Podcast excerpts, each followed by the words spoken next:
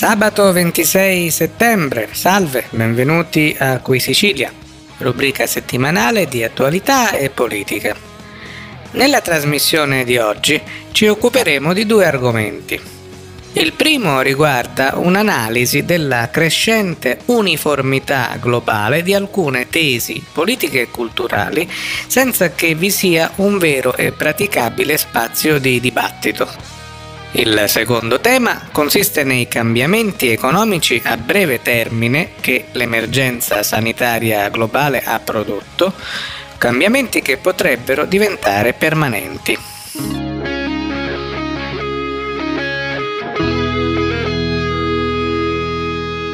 Sul primo tema di oggi leggiamo un articolo di Marcello Veneziani dal titolo L'imbecille globale è al potere, pubblicato sulla testata giornalistica in rete altreinfo.org.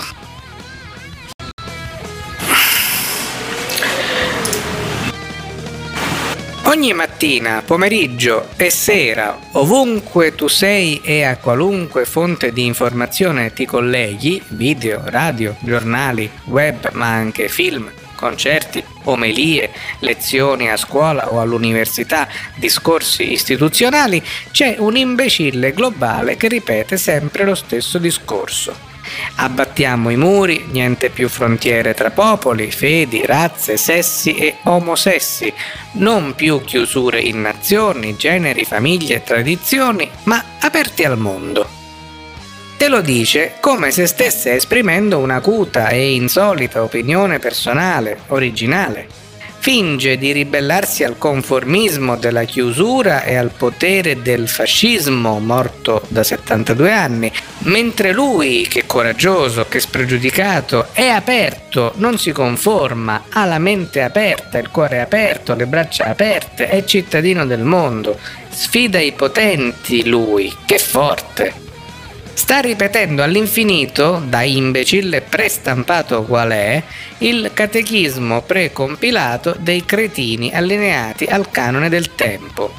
Tutti per uno, uno per tutti. L'imbecille è globale perché lui sa dove va il mondo e si sente cittadino del mondo. L'idiota planetario si moltiplica in mille versioni. C'è l'imbecille cantante che dal palco, ispirato direttamente dal dio degli artisti, dichiara che lui canta contro tutti i muri e tutti i razzismi. Che eroe sei tutti noi! Poi vedi l'imbecille attore o regista che dal podio lancia il suo messaggio originale e assai accorato, perfettamente uguale a quello del precedente cantautore, ma lui lo recita come se l'umanità l'ascoltasse per la prima volta dalla sua viva voce. Io non amo i muri, non mi piace chi vuole alzare muri. Che bravo, che anticonformista! Segue a ruota l'imbecille intellettuale, profeta e opinionista che per distinguersi dal volgo rozzo e ignorante dichiara anche lui la medesima cosa. Sui muri cipiscio, morte al razzismo, morte a Hitler, defunto, sempre da 72 anni. Viva l'accoglienza, i neri, i gay e i trans. L'idiota collettivo, versione ebete dell'intellettuale collettivo post-gramsciano, non pensa in proprio, ma scarica l'app ideologica che genera risposte in automatico. Poi c'è l'imbecille a mezzo stampa o a mezzo busto che riscrive o recita ispirato l'identica pisciatina contro i muri. E poi c'è il presidente o la presidente che in veste di imbecille istituzionale esprime lo stesso identico concetto col piglio intrepido di chi sfida i poteri forti ai cui piedi è accucciato o funge da zerbino. Non c'è un film, telefilm, concerto, spettacolo teatrale o sportivo, gag e omelia tv in cui non si ribadisca la lotta tra il bene e il male, aperti e filantropi contro contro chiusi e ottusi, accoglienti contro razzisti, omofili contro omofobi, xenofili contro xenofobi e negrofobi. Voi quelli del muro, noi quelli del telepass. Le bestie da scacciare sono quasi sempre vaghe, anonime, mitologiche. E già, il male è sempre oscuro, cospira nel buio, non ha volto, solo maschere storiche o ridicole. Ora va di moda la maschera di Trump Putin, in Europa di Le Pen, da noi di Salvini. Tu senti uno, cambi canale e ne senti un altro, idem, spegni la tv e senti alla radio un altro, ma il discorso è sempre quello. Apri il giornale e leggi ancora l'identica opinione. A scuola idem con patate, all'università peggio mi sento. I palloni gonfiati dai media compilano lo stesso modello unico. Nessuno di loro è sfiorato da dubbi, invece a te sorge un primo dubbio. È un'allucinazione o è sempre la stessa persona, l'imbecille globale che cambia veste, fattezze e mansioni e ripete all'infinito l'identico discorso? Segue un secondo dubbio. Ricordo male o eravamo in democrazia che vuol dire libertà e pluralismo, cioè opinioni libere e divergenti a confronto? Loro non credono alla verità, sono relativisti, però guai a dissentire dal discorso obbligato con fervorino finale antimuro. Ma possibile che tutti la pensino allo stesso modo, conformi, allineati e omologati e ritengano che la cosa più urgente e più importante del momento, il messaggio unisono da dare all'umanità sia sempre quello? Allora ti sorge un terzo dubbio, e se l'imbecille globale a reti unificate fosse il grande fratello del nostro tempo?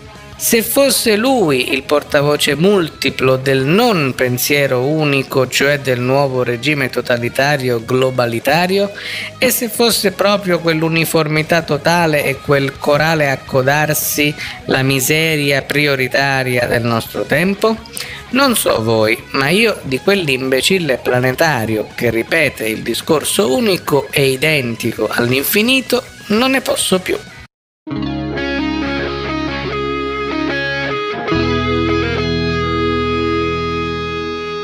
Leggiamo ora in relazione al secondo argomento, ancora dalla testata altreinfo.org, un articolo di Ilaria Bifarini che ha per titolo Virus Economy. Soltanto una crisi, reale o percepita, produce vero cambiamento. Il politicamente impossibile diventa politicamente inevitabile. È la celebre affermazione di Milton Friedman che racchiude la logica della shock therapy al cuore delle politiche di intervento neoliberiste. Ci sono cambiamenti così radicali e destabilizzanti che per essere imposti alla società senza che questa opponga resistenza devono essere introdotti con immediatezza e tempestività. Una situazione di forte crisi e disagio da parte della popolazione rappresenta la soluzione ideale perché vengano accettati. Dal colpo di Stato di Pinochet in Cile nel 1973, dove le redini economiche del paese vennero immediatamente prese dai Chicago Boys e dal loro maestro Milton Friedman in persona, fino alla ricostruzione post-tsunami in Thailandia affidata ai grandi investitori internazionali, alle privatizzazioni selvagge nelle cosiddette tigri asiatiche durante la crisi finanziaria del 1973, 1997-98, passando per le riforme repentine e drastiche imposte alla Russia post-sovietica. Sono infiniti gli esempi di questa metodologia di governo, come ci racconta la scrittrice canadese Naomi Klein nel suo Shock Economy. Se questi casi così emblematici sono circoscritti su scala territoriale, Oggi stiamo assistendo all'incredibile e inedita applicazione del metodo friedmaniano su scala planetaria. Lo stato di panico diffuso tra la popolazione mondiale per un virus sconosciuto proveniente dalla Cina, sebbene non così pericoloso e letale come le grandi pestilenze del passato, ha creato quell'humus ideale per introdurre cambiamenti sostanziali che altrimenti troverebbero una radicata e inevitabile resistenza. La rinuncia ai diritti fondamentali. Forse senza precedenti nella storia dell'umanità, o quantomeno nella nostra memoria, abbiamo abdicato ai diritti considerati finora inalienabili per l'umanità, come quello alla mobilità e a esercitare il proprio lavoro. Addirittura si è rinunciato ad assistere i propri cari nel momento del trapasso, alla loro commemorazione funebre, da sempre segno distintivo della spiritualità umana. In una situazione di tale accondiscendenza verso ogni imposizione liberticida che promettesse l'incolumità dal minaccioso virus, ogni novità introdotta sul piano tecnologico e di organizzazione lavorativa è passata in secondo piano, se non accolta con entusiasmo. Anche l'Homo consumens ha accettato il cambiamento imposto al plus godimento apparentemente sospeso, ma di fatto in cerca di una nuova conformazione. Se durante il confinamento sono crollati i consumi tradizionali, ad eccezione della grande distribuzione alimentare, con una perdita incommensurabile per i settori dell'abbigliamento, della ristorazione, dell'attività sportiva, del turismo e di tutti quei comparti legati alle relazioni umane reali, a crescere è stato il già fiorente settore dell'e-commerce, della tecnologia e della farmaceutica. Oltre ai tanti commercianti e liberi professionisti che hanno riportato perdite irrecuperabili alle proprie attività, alcune delle quali non riusciranno più a riaprire, ci sono infatti i grandi vincitori di questa crisi. Si tratta dei giganti dell'economia, la cui capitalizzazione raggiunge cifre pari a quelle dei prodotti interni lordi di interi stati. A riportare maggiori utili sono in ordine, oltre al solito Amazon che per ora continua a tener testa al concorrente cinese Alibaba, la Microsoft che in un solo giorno ha visto triplicare gli utenti della sua app di videochiamate Teams e Tesla, altro gigante tecnologico. Hanno fatto affari d'oro anche la piattaforma di comunicazione Zoom Video e la cinese Tencent, attiva nel comparto delle chat e dei giochi online che durante il lockdown hanno tenuto impegnati centinaia di milioni di giovani e non. A vincere è stata l'economia digitale a scapito di quella reale. E come sempre nel sistema neoliberista i giganti a scapito dei piccoli, i più ricchi a scapito dei più poveri, con un ulteriore acuirsi di una già insostenibile disuguaglianza. Intanto per sopravvivere le aziende che hanno potuto hanno dirottato la produzione verso il suo nuovo business, perché non siamo passati a un'economia green e ascetica, abbiamo solo dirottato i consumi.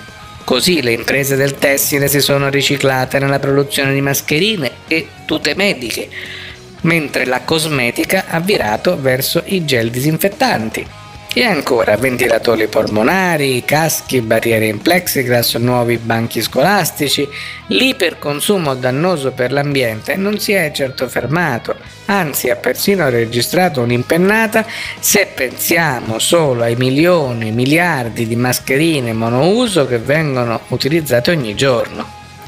Smart working dal lavoro in ufficio si è passati al cosiddetto smart working, anche se in realtà si tratta di home working, da tanto tempo decantato e sempre difficile da applicare. Una soluzione sotto molti punti di vista ottimizzante che permette al lavoratore di guadagnare tempo perso negli spostamenti, da poter dedicare ai propri hobby e alla famiglia e al datore di lavoro di risparmiare sui costi dell'immobile, sull'erogazione dei buoni pasto e degli straordinari.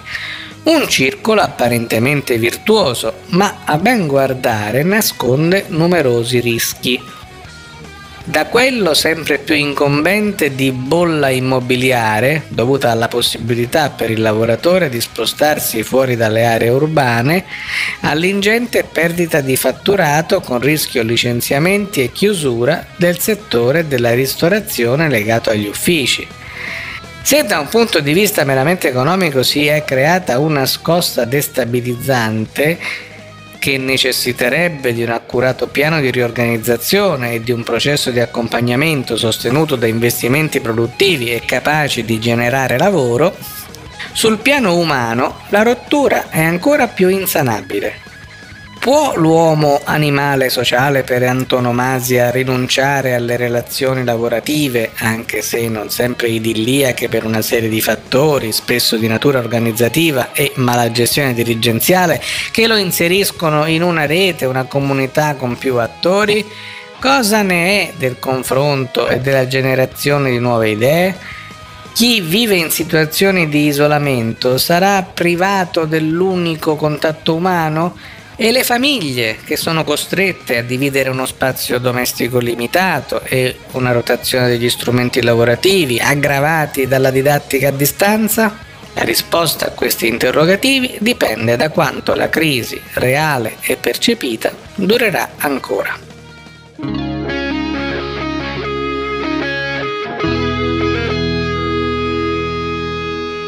Per oggi è tutto, si conclude così la puntata di Qui Sicilia. Un saluto agli ascoltatori, appuntamento a sabato prossimo.